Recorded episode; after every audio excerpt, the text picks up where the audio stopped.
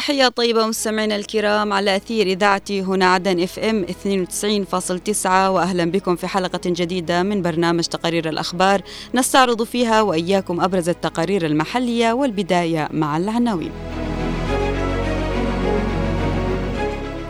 انعقاد مجلس العموم الذي دعا له الرئيس الزبيدي قضايا ملحة في توقيت حساس. الرئيس القائد عيدروس الزبيدي يتفقد جزيرة ميون وباب المندب الاستراتيجي. الإهمال وغياب الدور الحكومي يهددان مباني شارع مدرم بالانهيار على رؤوس ساكنيها. وقفة احتجاجية لطلاب وطالبات كلية الطب بسيئون للمطالبة بتخفيض الرسوم الدراسية.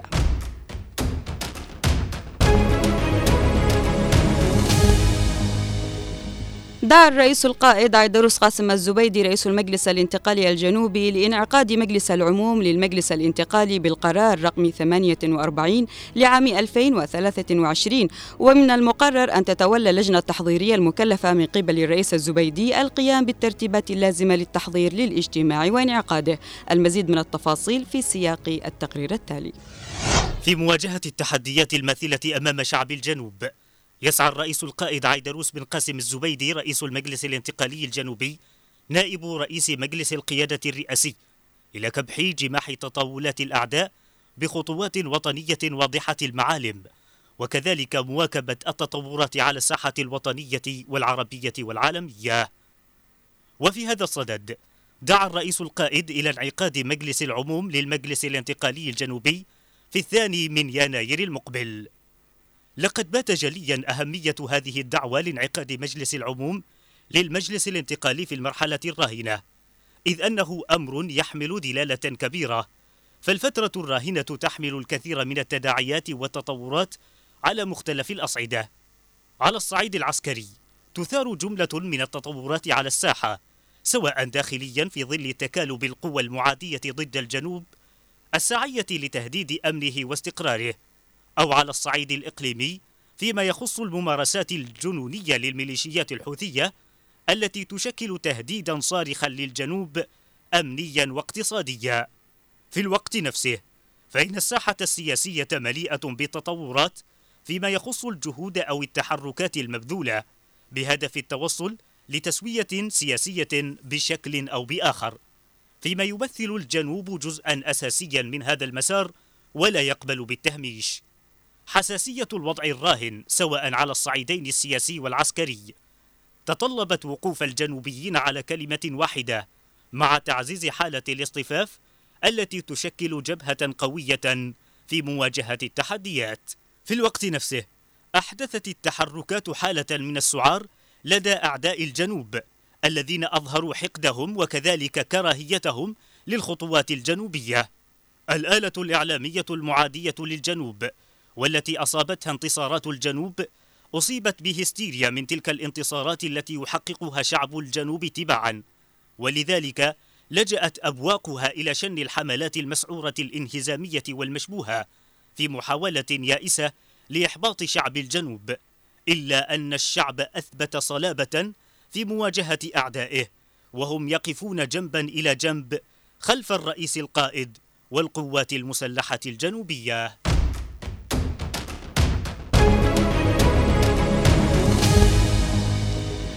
قام الرئيس القائد عيدروس قاسم الزبيدي أمس بزيارة تفقدية لجزيرة ميون التابعة لمديرية المعلى بالعاصمة عدن ومنطقة باب المندب الاستراتيجي وذلك لتفقد الأوضاع في الجزيرة وإعلان تدشين عدة مشاريع. التفاصيل نستمع إليها في الرسالة الصوتية التالية مع الزميل عبد رب اليزيدي.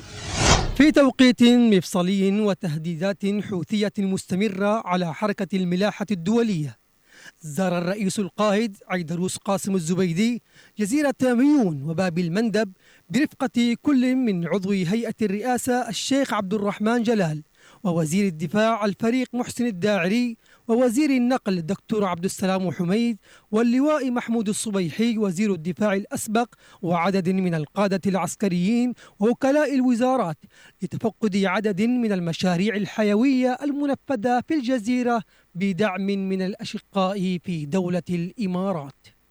آه اليوم نحن في جزيرة ميون هذه بوابة البحر الأحمر.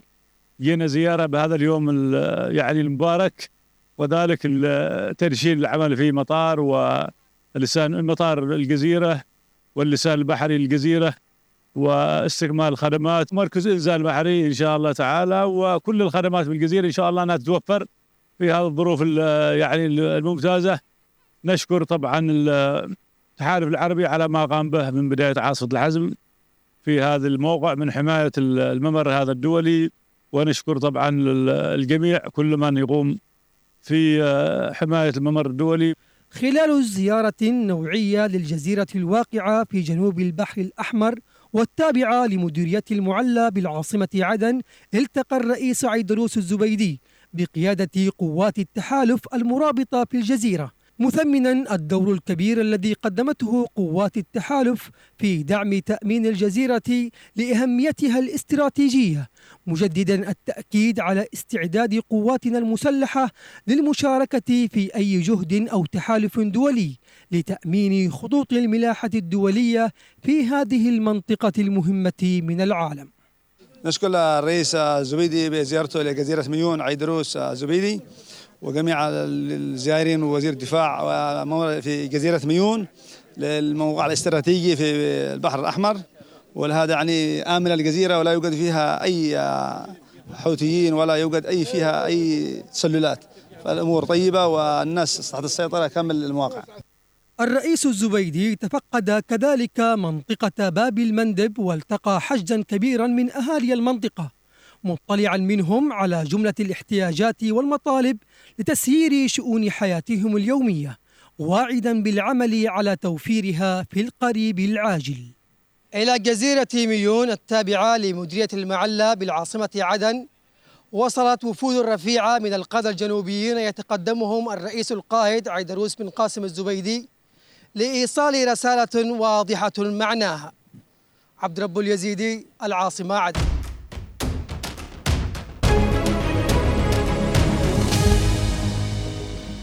إهمال حكومي وغياب المسؤولية المجتمعية أدى إلى إلحاق أضرار بالغة بالمباني السكنية بالشارع الرئيسي بمديرية المعلى بالعاصمة عدن. نتابع بقية التفاصيل في التقرير التالي. الشارع الرئيسي بمديرية المعلى بالعاصمة عدن أحد أشهر الشوارع في المدينة.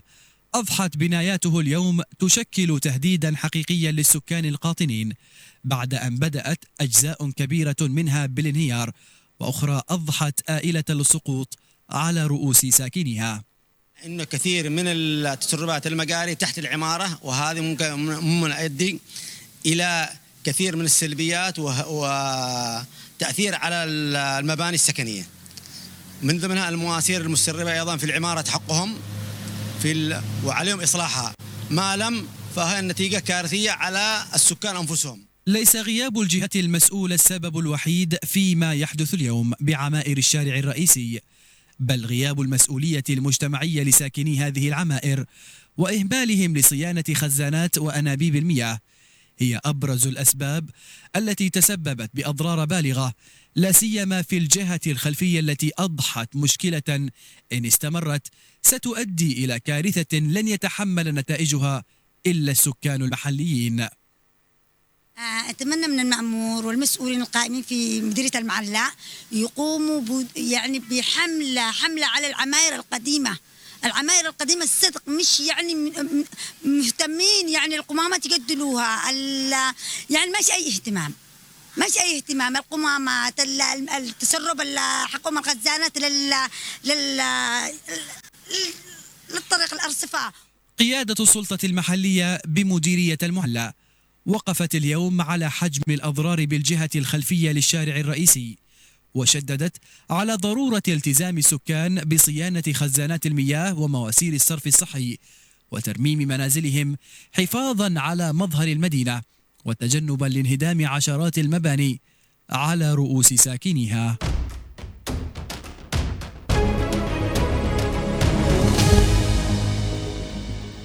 نظم العشرات من طلاب وطالبات كلية الطب والعلوم الصحية بجامعة سيئون وقفة احتجاجية أمام مبنى رئاسة الجامعة وذلك للمطالبة بتخفيض الرسوم الدراسية.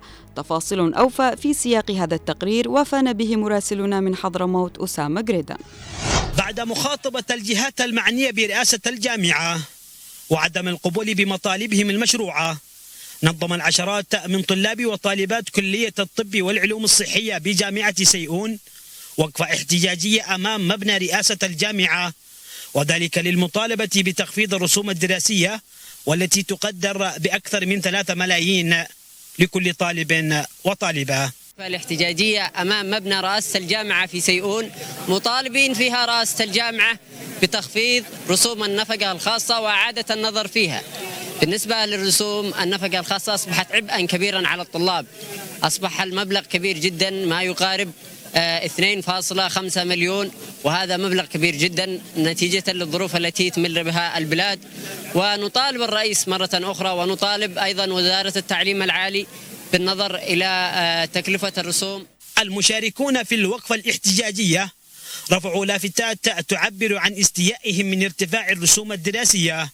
والتي أصبحت إبعا كبيرا على الطلاب الدارسين في الكلية وسبب انتشار ظاهرة التسرب من التعليم. مطالبين وزارة التعليم العالي والبحث العلمي ورئاسة الجامعة بتخفيض رسوم النفقة الخاصة وإعادة النظر فيها. الرسوم العالية آه، غالية جدا علينا. كوننا إحنا يعني طلاب طب يعني المتاجرة في هذا الشيء نعتبرها يعني آه، مش مش مرضية لنا أبدا ولا مرضية لجميع الدفاع.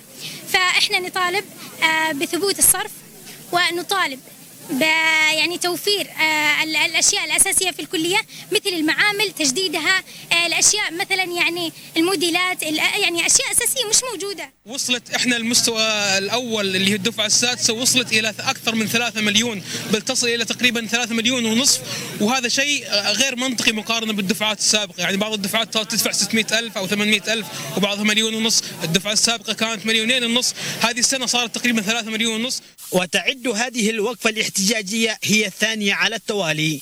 بعد استمرار مطالبة الطلاب بالكلية بسرعة تحقيق مطالبهم واعتماد سعر صرف ثابت من البنك المركزي للطلاب يواكب أوضاعهم المعيشية والاقتصادية ملوحين بالتصعيد المستمر في حالة عدم الاستجابة للمطالب.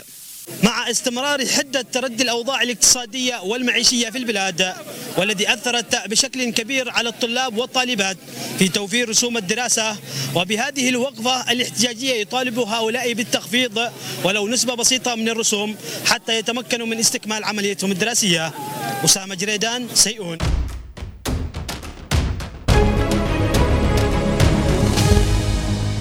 مستمعينا الكرام إلى هنا نصل إلى ختام هذه الحلقة من برنامج تقارير الأخبار. كنت معكم من التقديم أنا عفراء البيشي ومن الإخراج خالد الشعيبي. شكرا لطيب المتابعة إلى اللقاء.